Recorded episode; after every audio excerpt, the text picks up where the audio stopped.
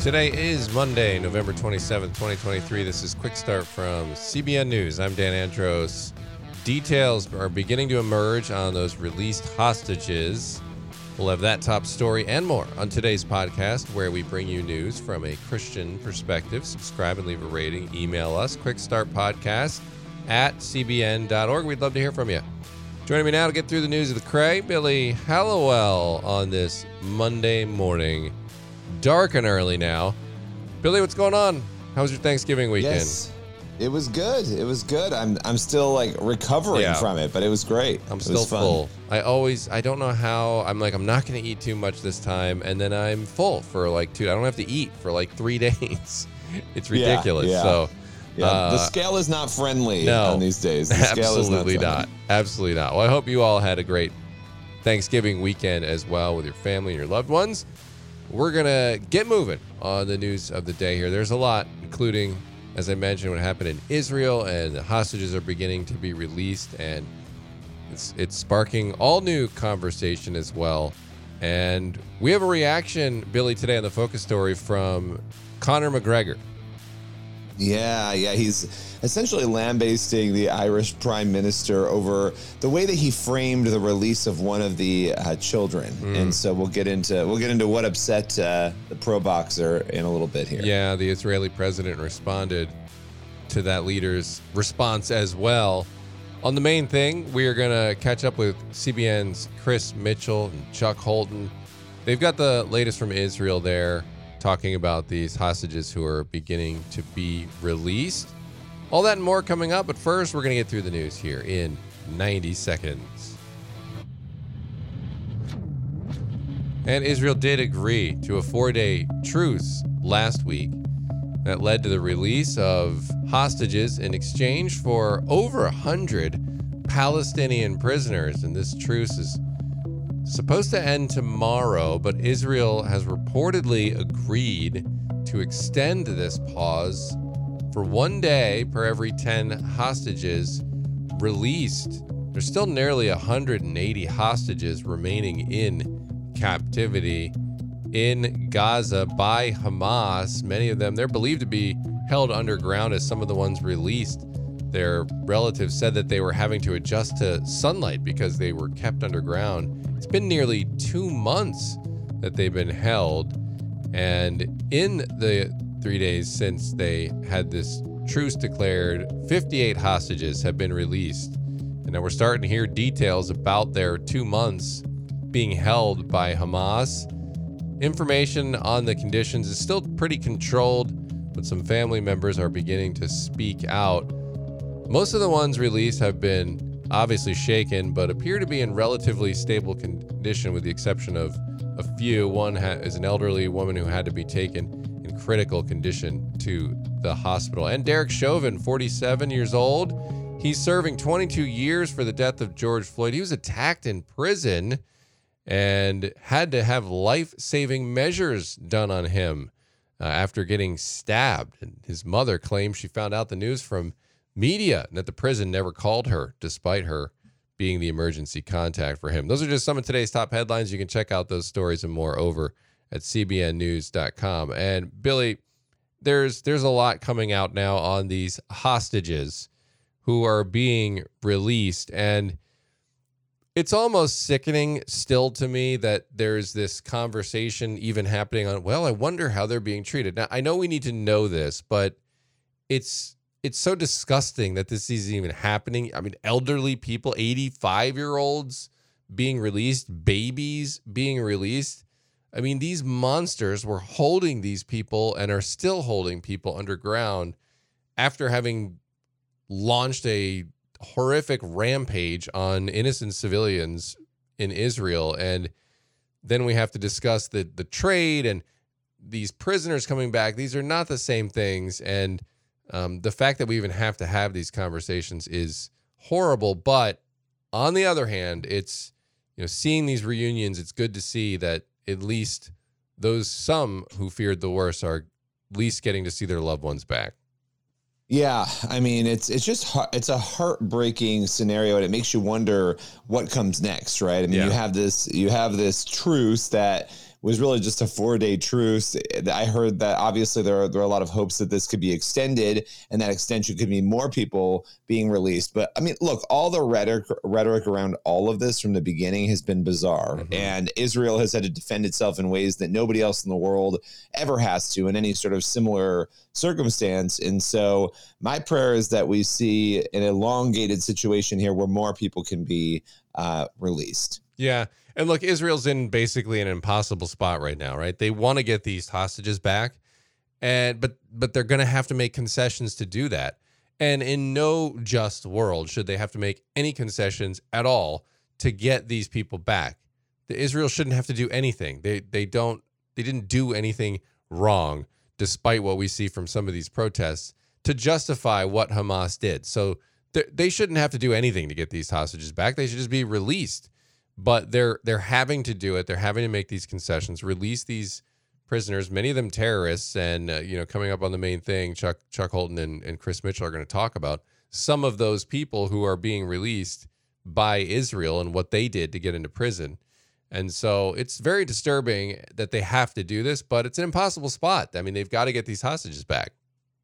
Yeah, absolutely. And yeah, the world the world is watching. This is obviously a powder keg type situation where you have almost every country involved in some way or on edge in some way. And so every step is so difficult, right? It's not in a normal situation you go out, you fight, you do what you have to do, but there are so many other it's like a game of chess going on. Yeah in addition to all the other trauma, right? So it's uh, for, for Israel, this is not an easy situation. No, it's certainly not. Emotions are still high. And as we're going to find out here in the focus story, pro boxer and mixed martial artist Conor McGregor is it's no exception to that emotion as he responded to the Irish prime minister's reaction to some of these hostages being released. And it's uh, what's the story here yeah. All right. So this all started with Irish Prime Minister Leo Varadkar. He posted a message on X um, after the release of nine year old Emily Hand. Um, she was one of the hostages that was obviously released in the deal that we're discussing here. Um, and you know what, what's so interesting about this reaction is that the prime minister wrote, "This is a day of enormous joy and relief for Emily Hand and her family. An innocent child who was lost has now been found and returned, and we breathe a massive sigh of relief.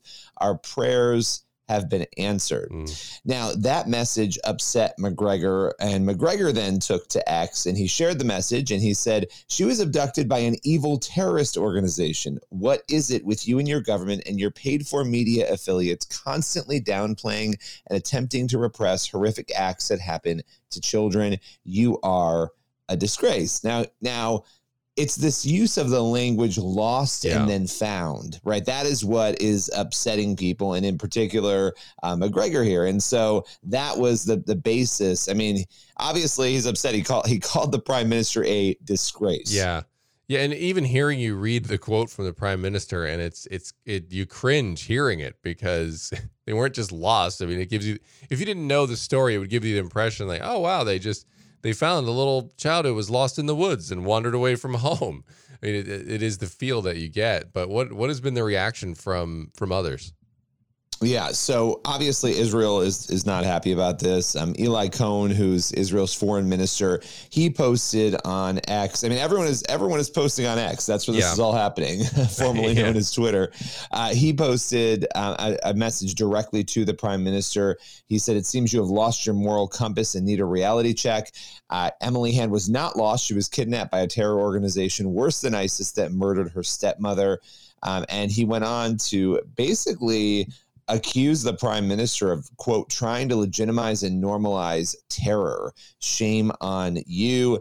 Others have also reacted. It's interesting. X posted a content box under the original post from the prime minister and explained that this use of language, users are finding this not appropriate. Emily Hand was kidnapped by Hamas terrorists on October 7th. The use of the term loss is inappropriate and fails to highlight that she was released as part of a hostage deal. So that's the actual X note that is popping up under the prime minister's original post now. Yeah, and it is mind-boggling to think that uh, whether uh, look, this is a this is a uh, prime minister here, there should be no excuse for a sloppy statement on one of the the biggest story on the planet right now. And to have a sloppy statement like that, it's like, you know, you try to give people the benefit of the doubt, but you can't help but think, man, they have all these handlers, they they plan every word. Why in the world would you phrase it that way? Well, it's interesting because as far as I have seen, he has defended the statement and said oh, no. that most people will know most the mo- the majority of people will know what I was saying. Um, so yes, he he is apparently uh, defending it. The government is defending it as well. Man, why do you think this story, this one, kind of stuck out to you as one we needed to to hit up? I mean, we talk we talk about this a lot, right? The fact that language matters, yeah, and you know when when you downplay something or change it we talk about this a lot with with abortion. There's so many issues.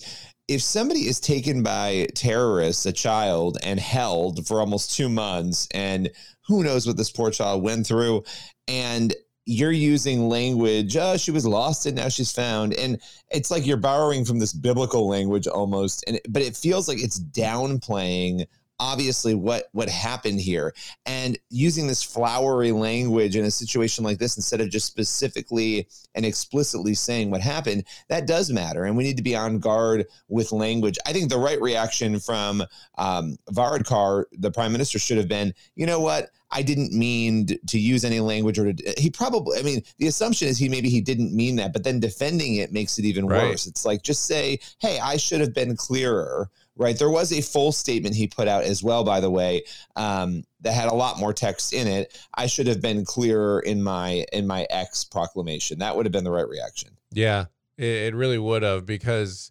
language does matter, and people are usually pushing some kind of agenda, and so they want to know what kind of agenda you're pushing. And when you can't come out and in the statement highlight in some way the monsters that have done this, it makes people question what in the world agenda are you pushing that you have to avoid mentioning this? And it's just like you said on the abortion issue, when you see people who are spinning it the other way, they come up with all kinds of phrases for the eh, killing of an unborn child. You know, it's health care, it's it's a woman's choice you come up with all these phrasings intentionally to try to make make it not sound as bad.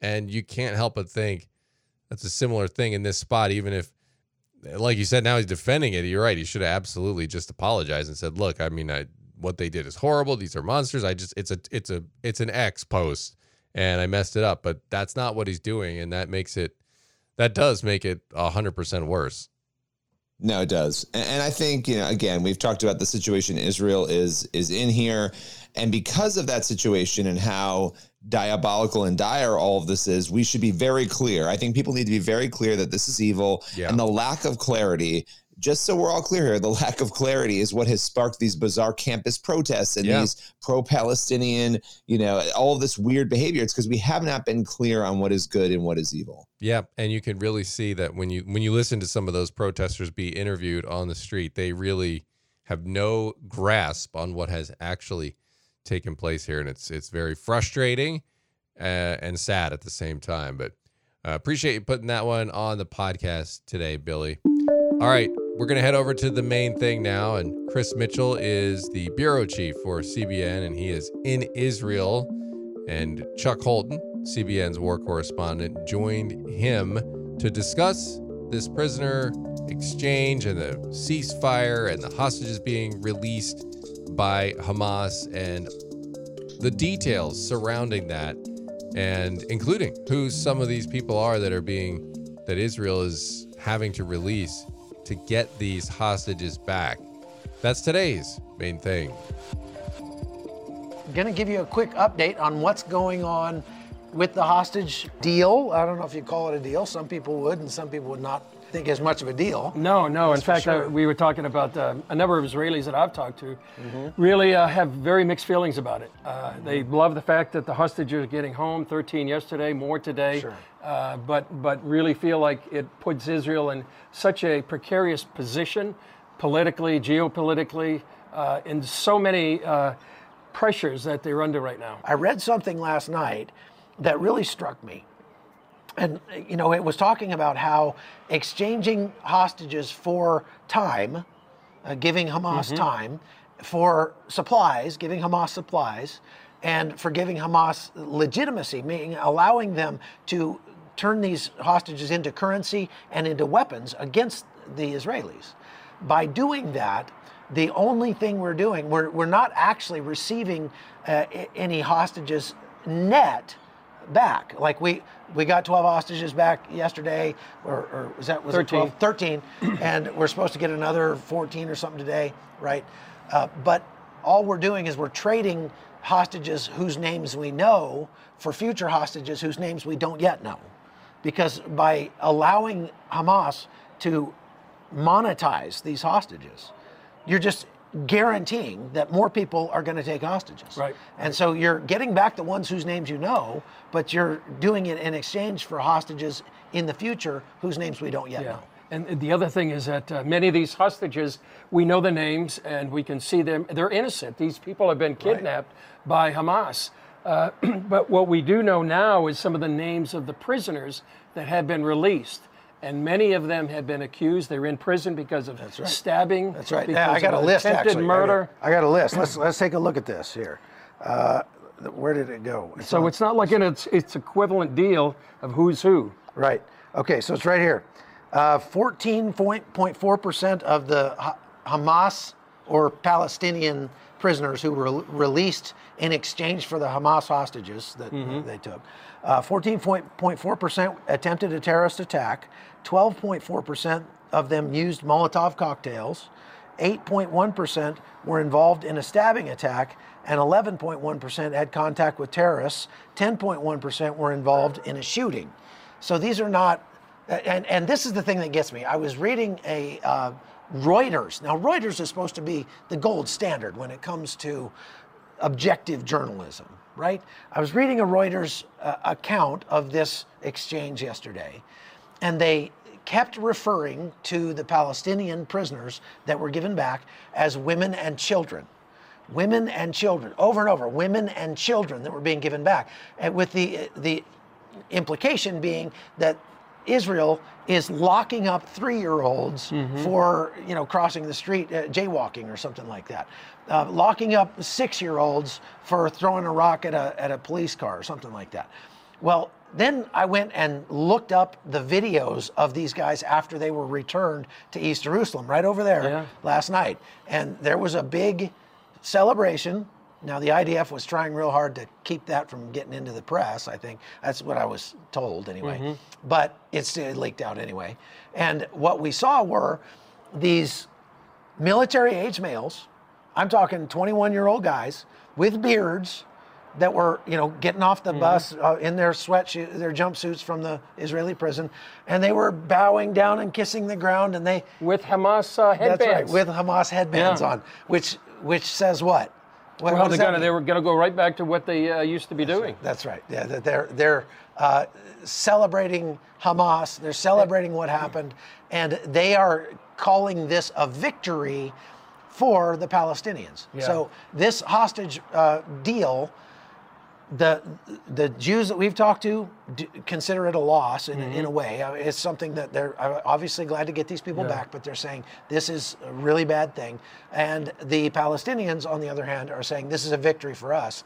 Uh, so both ways, Yeah. it's not cool. You know, the impression I, that I had at the initial was that these prisoners were going to go back to Gaza, but they're actually coming back here to East Mm-hmm. Yeah, Jerusalem. right over there. and, and they're not just um going to be in some sort of con, re, restraint or containment. They're going out into public, and and they can. Uh, Yeah, they- and now we saw also yesterday. I don't. You might know more about this. I just saw uh, it, saw it in passing on the on Telegram that there were some uh, like three guys that the Palestinians thought had been corroborating with Oh, or yeah, I did see collaborating. Yeah, yeah. with uh, the. Israelis. And they lynched them and murdered them and then hung their bodies from a wall over Yeah. there. And uh, there was these horrific videos of civilians lining up to get their picture taken with the bodies that were hanging upside down, all bloated uh, from the wall, and then kicking them on the ground and blood everywhere. Uh, it was really horrific. Um, I've never seen anything like that out of Israel. Have you? Uh, if well, I've seen it in Gaza. No, And I mean out of out Yeah. of from. Yeah, I think that I've was never seen. Israelis beating their own people to death and lynching them. I, uh, maybe that's happened, but I, Well, these are these are probably people in the West Bank. that's what I'm Yeah, saying. Yeah, exactly. that's yeah. what I'm saying. Uh-huh. Is, is that uh, what I uh, what I'm making the distinction here is that we see this happen in Arab areas where they they'll kill even their own people, Mm-hmm. and but but it's something we don't see in a civilized country like Israel. Mm-hmm. Yeah. that this is uh, I I mean I'm not trying to make generalizations and say that all Arabs are uncivilized. I'm just saying that that culture is a very inherently violent culture, and uh, that you you can see it. We just Well, drove around Yeah, if today. anybody if anybody accused in those areas of being a collaborator with Israel, it can be like a death sentence for them. And I was listening to uh, the son of Hamas, who was speaking at the UN not too long ago, and he was just in a very stark way describing what he was like growing up in that culture, and he was just warning the UN and the West. Listen, this is the kind of culture that it will come after the West, will Right. come after the United States. All right, Chris, Chuck, thank you so much for that update there. Really appreciate it. Make sure you stay tuned to CBN News and the Jerusalem team there with their daily updates, their daily war updates, and what's going on, their perspectives there, the interviews, doing great stuff. You can check out that on the CBN News channel and also on the CBN News YouTube channel as well. All right, that's going to leave us with time for one last thing. Proverbs 35. Every word of God is flawless. He is a shield to those who take refuge in him. And just a good reminder everything that God tells us and says in scripture is perfect and Yeah. flawless and will guide us. yeah there's some meaning towards it it's it's profitable all god's uh, words are it's god all scriptures god breathed and profitable and so yeah good to remember that absolutely as we head forward this week and we pray that you have a great one as well. Lord willing that creek don't rise. We shall return tomorrow with more. God bless. We'll see you then. Have a fantastic monday